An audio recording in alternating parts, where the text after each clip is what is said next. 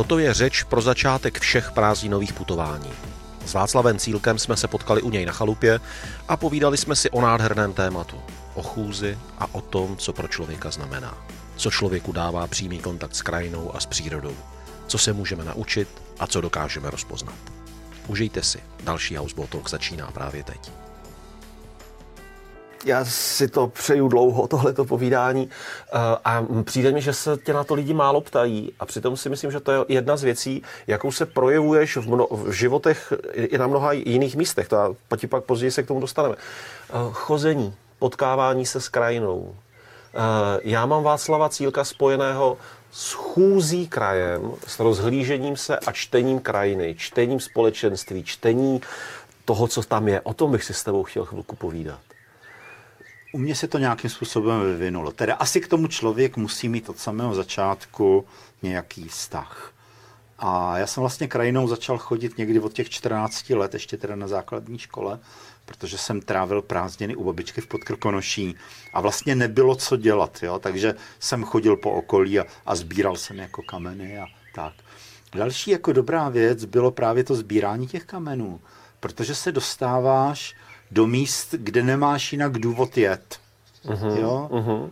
K někam k údraži, k písku, jo? nebo prostě nebo do španí doliny, prostě nebo do takových míst, které jsou ale vlečnou jako hodně autentický, který měli nějakou třeba hornickou slavnou minulost a mezi tím upadli a od té doby tam není vlastně skoro nic. Takže to byl, to byl jako, jako druhý velký jako dopad. Potom ono často ten vztah k něčemu přichází skrz, řekl bych, buď to extrém nebo fyzický zážitek. Uh-huh, uh-huh. Jo, většina zahradníků je unavená z rytí, jo, nebo když kácíš strom, jo, tak je to jednak nebezpečný, jednak jako náročný, takže si to tělo velmi dobře pamatuje. A já jsem vlastně mnoho let pracoval a žil mezi jeskyňáři v Českém krasu a hodně jsem se věnoval průzkumu starých dolů. Takže zase jezdíš na podivná místa, kam si do Týnčana nebo prostě do nějakých zapadlých částí prostě českého krasu a procházíš často neúplně bezpečným způsobem e, podzemí a nejenom proto, aby se tam podíval, ale aby si někam proniknul, takže někam něco odhazuješ, někam lezeš, jo, dobýváš nějaký minerály, pak to těžko taháš zase jako nahoru. Takže spíš ten vztah k té krajině přicházel, v podstatě bych řekl skoro jako skrze práci teda. Uh-huh, uh-huh. Pak teďka já píšu že nějakou knížku Půda a život civilizací a e, tam je hrozně silný dojem u půdy, u všech lidí, kteří orali. Ten oráč, jo, to je doopravdy, e, to se zdá, že to bylo zaměstnání jako velmi koncentrovaný, protože ten člověk potřeboval vyorat rovnou brázdu. Už jenom proto, aby se neznemožnil na vesnici, jo? protože chlapi si ho pak dobírali. To na frontu jo? neudrží rovně pluch. No, no, no, no, no, no, no, no. Jo? Něco takového. Jo? A zároveň prostě byly sebrany nějaký básně rolníků eh, ještě prostě v době první republiky, tak tam je doopravdy prostě hrozně silný motiv jsem sám, jsem se svým polem, jsem s tím koněm nebo s tou krávou, teda často vorali. A to je eh, ten vztah k té zemi, doopravdy vel, velmi silný teda. Takže si myslím, že to nepřichází, ten vztah k té krajině, jenom tím, že chodíš a koukáš se kolem, ale že něco přelejzáš, že někam jdeš, uh-huh. že se něčeho dotýkáš teda. Jako mimochodem, všimni si, že když doopravdy jdeš do nějaký přírody, do nějakého pralesa teda, a musíš přelezat přes ty stromy, takže ten dojem, jenom, že prostě přes něco lezeš a na něco sáš, večer je jiný, než kdyby si šel stejným pralesem po nějakém chodníčku. Jo, a já to mám teda, když lezu právě jako krajinou, že, že musím něco přelézt, že to tělo protáhnu a že si na to šáhnu, to je pro mě jako nesmírně důležitá věc. Já potřebuji na věci šáhat. Mám, eh, některé lidi rozčilují, že na ně šáháme, když se bavíme, nebo abych se jich dotkl. Potřebuji tam mít ten prožitek i jiný, než jako jenom očima. Že... Mm, mm, mm. Hodně věcí tady jde tím hmatem, ku podivu. Jo? Proto já si myslím, že, ten, že jak zrak, tak hmat, tak čich, že to má ještě mnoho dalších funkcí, kterých si tak úplně jako nejsme vědomi. Teda. Teď si ještě uvědomu, málo kdo ví, že Franz Kafka chodil na procházky, dlouhé procházky a dokonce měl potřebu uh, pracovat na zahradě, pracovat s hlínou a jsou na to i, nebo je na to jedna studie, která uh, řeší jeho choroby, a jestli náhodou není možné, že by v těle byl nějaký mechanismus, který sám si v rámci sebeuzdravení eh, vyžaduje, co člověka léčí, protože ta půda obsahuje eh, různé mikroby, které na ty choroby, které měl Franz Kafka, pomáhají. A to beru, že to už je dost divoká spekulace, ale co když to tak fakt je, že my prostě jsme vytvoření tak, že tu krajinu potřebujeme mít taktilně v blízkosti? U toho Franca Kafky je to známý, že jo, on chodil uh do eh, co to bylo, pomologický ústav.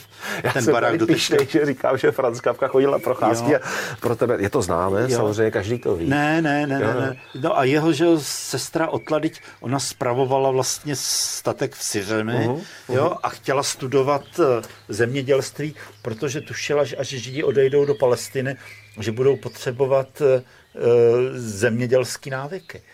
Ale prostě jenom k tomu, co říká, že jo. Když jsme byli v Sudánu, tak tam jedna z archeologických studií hovořila o výzkumu tetracyklinu v lidských kostech. Uh-huh. Jo, a je to tak, že prostě bylo tam pohřebiště, nějaký velmi raný středověk, bylo ještě křesťanský, to znamená nebylo ještě muslimský. A když se udělali řezy těma kostma, tak eh, ten tetracyklin přírodní on světelkuje, takže se dá uh-huh. docela dobře ukázat. Teda co, že, že tam je teda. No a jaký je prostě řešení tohohle? Pravděpodobně je takový, že všichni ty Sudánci pili pivo. Pili pivo, který obsahovalo malé množství alkoholu a mhm, bylo mhm. kašovitý. Byly to dokonce i děti, třeba už jako čtyřletý. A v tom pivu byly, e, byly půdní bakterie, protože to obilí bylo vlastně špinavý. Jo. Jo, takže to pivo mělo jednak funkci slabého antibiotika uh-huh. a mhm. jednak působilo malým množstvím alkoholu. Takže byly dělány jako pokusy a bylo to srovnávané. E, takže když malý dítě pije takovýhle pivo, tak méně často umírá na úplavici například. Uh-huh, uh-huh, jo, jako, doopravdy to, jako doopravdy to pomáhá. A já jsem viděl zase, a to byla poměrně vážná studie, takový jako výpočet věcí, které mluví proti tomu, aby, že jsme inteligentní. A jedna z nich je ta, že máme málo bláta a půdy kolem sebe, uh-huh. takže nejsme dotovaný tím správným prostě mikrobiálním životem, já to neumím říct líp a odbornějc prostě, kterým bychom byli, eh, kterým bychom byli vystavení, prostě, kdyby jsme žili víc v čisté přírodě. O chůzi a procházení se krásně psal Henry Thoreau v Toukách přírodou. Mně přijde jedna z věcí, že jako chůze je i z hlediska rychlosti člověku nějak prostě blízká. Že když po třeba dlouhé pracovní etapě najednou vyrazím na výpravu, na cestu, kde hodně chodím, tak mě to první tři dny štve. Je to pomalý, bolí mě nohy, nehýbe se to, už jsme tam měli být, už to mohlo být natočený a pak to udělá klik cvak a já se úplně jako srovnám. Jsem v klidu, v pohodě, tak jako harmonizován, bych až řekl. A ta chůze mi to přesně začne správně taktovat. Kam jsem dnes došel, co jsem dnes viděl, jsem schopen to zpracovat, nějak to pojmu. Vnímáš tam i něco takového, nebo to je jenom spíš moje projekce? Ne, to určitě není tvoje projekce. Eh, já se zase můžu opřít o nějaké výsledky studií. První věc je ta, že když chceš dobře chodit, tak musíš dobře dýchat. Uh-huh. Jo, takže už tohle dýchání ti nastolí určitý rytmus. Druhá věc je, že při té chůzi, ono se to nezdá, ale ten relativně tekutý mozek naráží na tu hlavu, takže je tam určitý prostě pocit jako rytmicity, uh-huh. který ve finále sklidňuje. Uh-huh, jo? Uh-huh, uh-huh. Pak tam máš že, nějaký takový, jako že, že, že jdeš rychlejc a, a zadecháš se a pak se vlastně zase jako sklidníš. To znamená, chůze je jeden z největších harmonizátorů. Uh-huh je to typický pro čínskou medicínu, teda tohle, říkají, jako necvičte nějaký velký sporty, ale choďte teda. Jo, takže je to velký prostě harmonizátor celého života, pravděpodobně hodně teda díky, díky dýchání správným. Eh, jak se díváš na tu krajinu? Necháš ji, ať na tebe promlouvá a jdeš jenom s tím, že jsi rád, že jdeš? A nebo vyloženě si to tak čteš říkáš si, já tady, ty navíc jako geolog v těch dlouhých časových řadách, jasně, tady krásně se nám to tvaruje, tady musela být sopka, tady budou nějaké zajímavé sedimenty, tam si ještě musím zajít. Co se děje v tvé hlavě, eh, když kráčíš krajinou? Eh, ono obecně platí to, že musíš střídat ty nádechy a výdechy. To znamená, chvíle, kdy tu pozornost upřeš na tu krajinu, já to má automatický, prostě chci vědět, jak, jako kde jsou říční terasy a, a kde jsou kopce a jak jsou orientovaný hřbety, jestli od východu k západu, jo, což je docela jako zajímavý směr mimochodem, nebo, ne, nebo prostě jinak. Jo. A to znamená, jsou ty chvíle, kdy aktivně o té krajině prostě přemýšlíš, nebo si sedneš a rozlížíš se kolem a nenecháváš to na sebe působit. To znamená, máš to před sebou jako tajenku, jako křížovku. Jo? A pak za chvíli tě to unaví a už jdeš normálně a to je zase ta fáze, kdy spíš do tebe ta krajina vlastně vplývá. Uh-huh. A uh, já myslím, že tohle je i jako návod vlastně k životu, jo? že vlastně musíš střídat ty prostě fáze, kdy věci do tebe vstupují a fázi, kdy těm věcem přicházíš uh, naproti. Člověk i v té krajině nějakou dobu musí být, aby to všechno začalo fungovat. Pamatuju si, když jsme se zoologem Mirkem Šebelou točili moravskou krajinu a moravská zvířata, hmm. Tak to bylo o tom dojít na to místo. Mirek Šebela to přesně znal a věděl, tadyhle se nám přijdou, přijdou želvy. Budeme mít želvy, jak, jak žijí u nás. Tam jako dosti schovývavě přišel. Do půly stehen ve vodě, podprdelníky, vysoké, vysoké rybářské eh, gumáky, stativ zapuštěný do bahna a stojíme dvě hodiny. A říkám, tak co už vydržíš?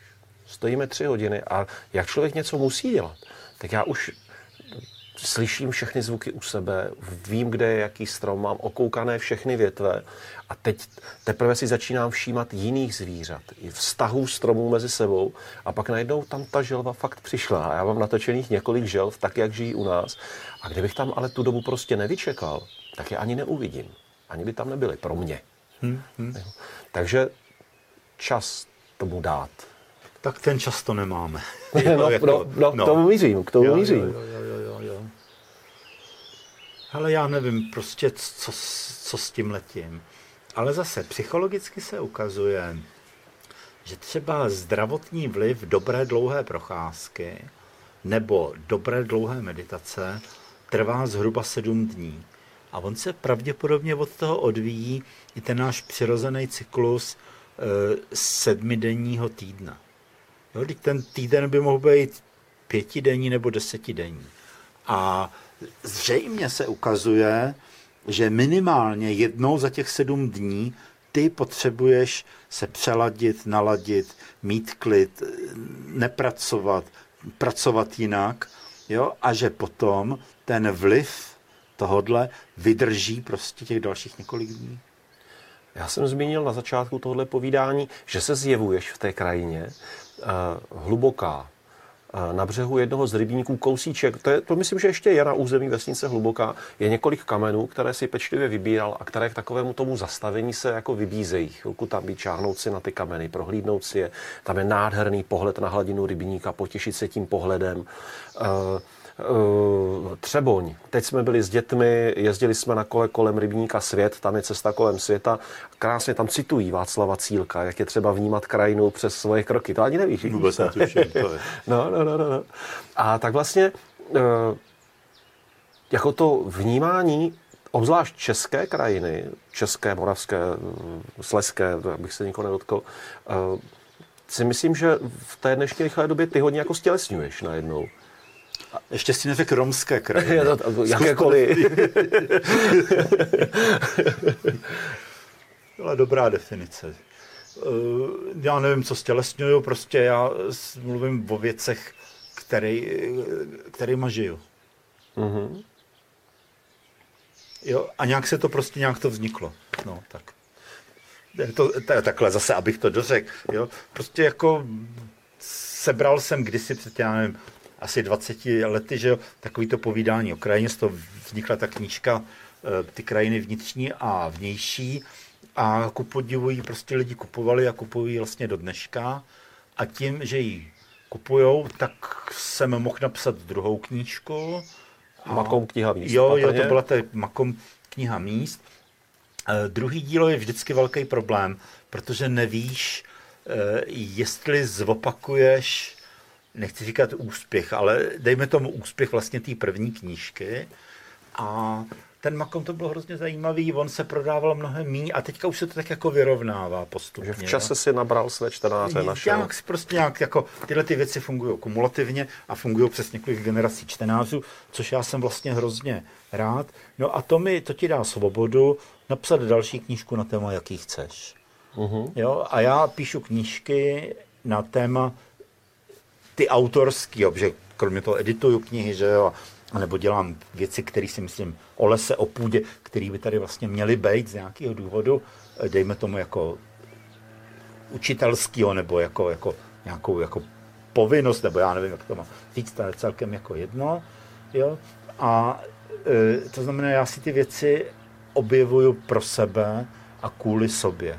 A vždycky, když máš tohle a děláš to doopravdy jako pro sebe, že tě to zajímá, tak pak je velmi reálná šance, že to bude zajímat i další lidi. Ty se hodně bráníš takovým těm patetickým moderním větám člověk krajinu trápí, člověk tu krajinu ničí. Eh, mně přijde, že ty tam toho člověka čteš jako přítomného a jako součást toho prostředí té krajiny. To je jedna věc, jo? ale zase já ti odpovím možná jako větší jako oklikou. Jo? Eh, teďka píšeme knížku o Blaníku a teda a Blanické brázdě. To je taková struktura, takový údolí zhruba severojižního směru.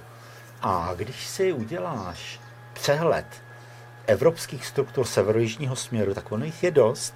Je to třeba údolí Rýny, eh, Rýna a Rhône, který vlastně dělí tu Francii a Německo dělí vlastně Evropu od jednoho moře vlastně k druhému. Ten příkop pak pokračuje až k Oslu. Jo? A podobná je struktura Volhy a Pečory a, a Buchví prostě kolika dalších míst.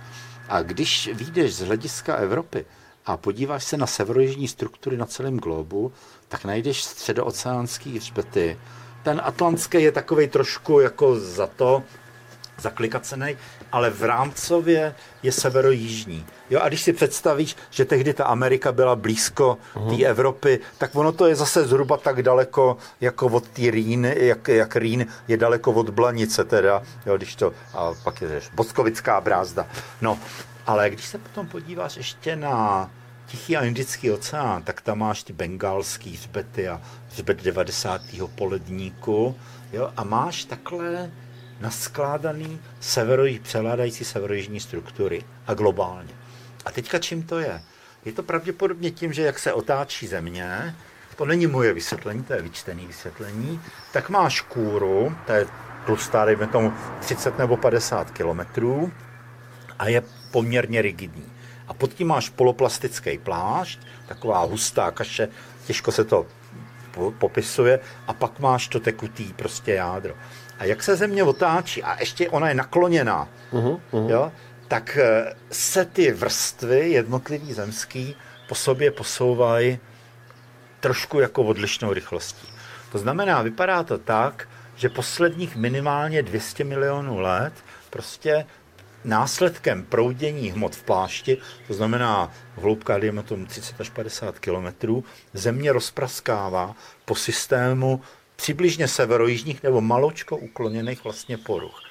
Takže seš v Blanický brázdě, která je maličká, že jo, vidíš z jedné strany Blaníka, tam někde na mezivrata nebo na něco prostě takového. Je to poměrně krátký, takový jako údolíčko, jo. A když tohle to máš, tak ti naskočí ne, že to prostě nějaký lidi niče, jo, nebo tak, nebo jak to tam jako vypadá, ale naskočí ti to, že vidí, že ten, že tato struktura je, je celo, pravděpodobně celoplanetární. Uh-huh. Jo, to znamená, seš konfrontovaný s tak velkýma silama prostě, že e, to lidské působení ani ta dílka toho působení, ty dva miliony let, zase tak jako nic moc jako neznamená.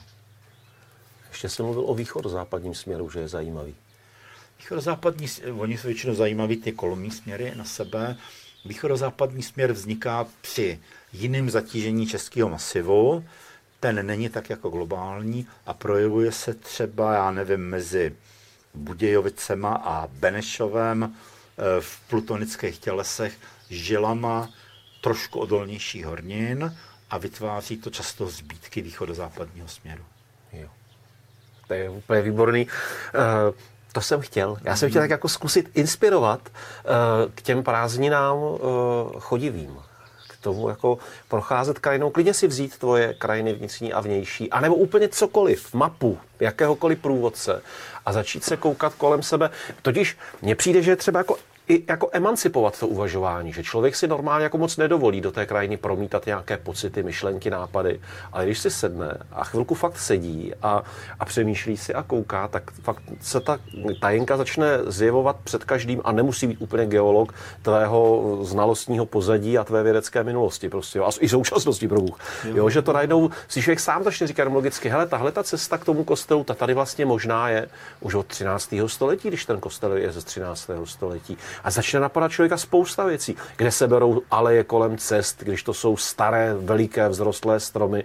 To, to nevyrostlo za 20 let. Jako. A najednou člověk začne přemýšlet úplně jinak a nabízí se mu jistá forma cestování v čase i prostoru.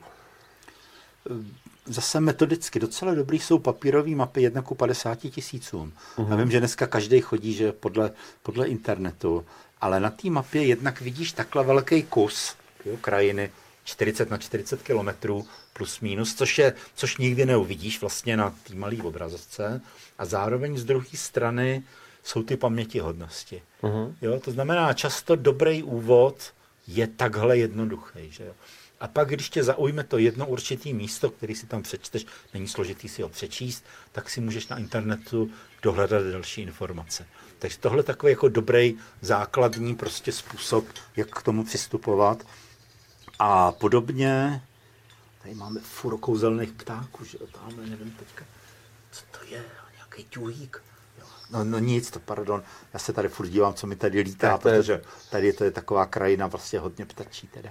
No a uh, chtěl jsem říct to, uh, Československo nebo Česká republika vždycky patřila možná trošku pod německým vlivem k oblastem, kde byla hodně rozvinutá místní turistika. Uh-huh. To znamená řady průvodců Olympia, nebo ještě starších průvodců, asi 50. bylo pro celý Československo, do dneška představují skvělý úvody do, do poznání regionu.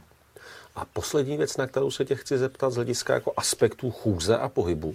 Já jsem na sobě vypozoroval, že když jsem byl nucen začít běhat kvůli přípravě na některé moje polární výpravy, protože já jsem nenáviděl běhání, tak mi začal dělat strašně dobře ten pocit, že mám jako běhátko že mám zařízení, které mě od někud někam skutečně dokáže přemístit, až na úroveň třeba těch 42 km maratonu, hmm. kdy pro mě doběhnout první maraton bylo jednak jako ty brdě, já jsem to dokázal, to není možný, ale i takový to, no moment, člověk skutečně disponuje zařízením, říká se mu nohy, a hlava, která ho teda k tomu přinutí, které je schopné v horizontu několika hodin u, u, jako překonat docela velkou vzdálenost. A to samé chůze. Když člověk jde několik dnů po sobě, tak urazí opravdu jako velké kusy vzdáleností a najednou jako roste jistá emancipace. Nepotřebuji nutně auto, vlak, autobus. Já tam když tak dojdu, nebude to hned, ale já vím, že tam dojdu. Já vím, že to dokážu, že to umím, že jsem tím vybaven.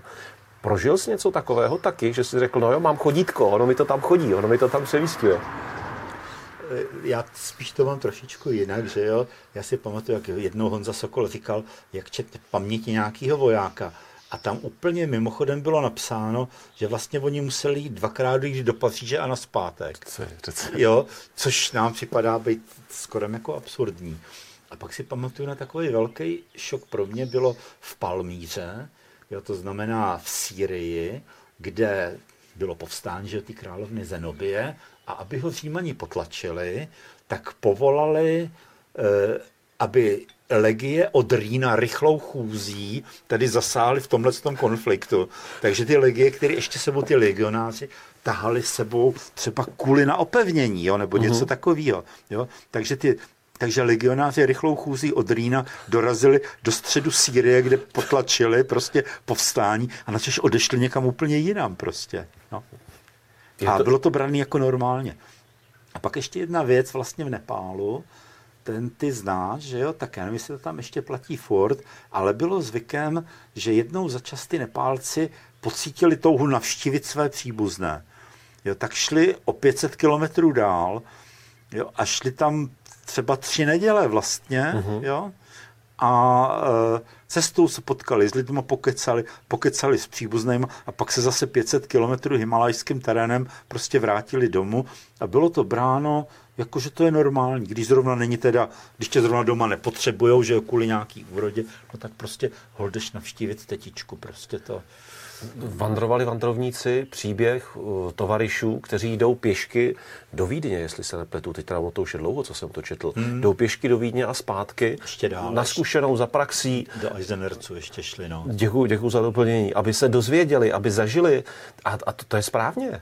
To, to je hrozně dobře, jako jít. Eh, kolem Popovic, hnedka za Prahou, tam je uh, nejvyšší bod na právě pěší stezce do Vídně, která bývala, nebo tak pěší kupecká stezka, ale kvůli se chodilo i pěšky. Vlastně pustit si zpátky do hlavy to, že nohy jsou dopravní prostředek, je fajn. To je dobrý. Tak děkuji moc za tuhle debatu, děkuji.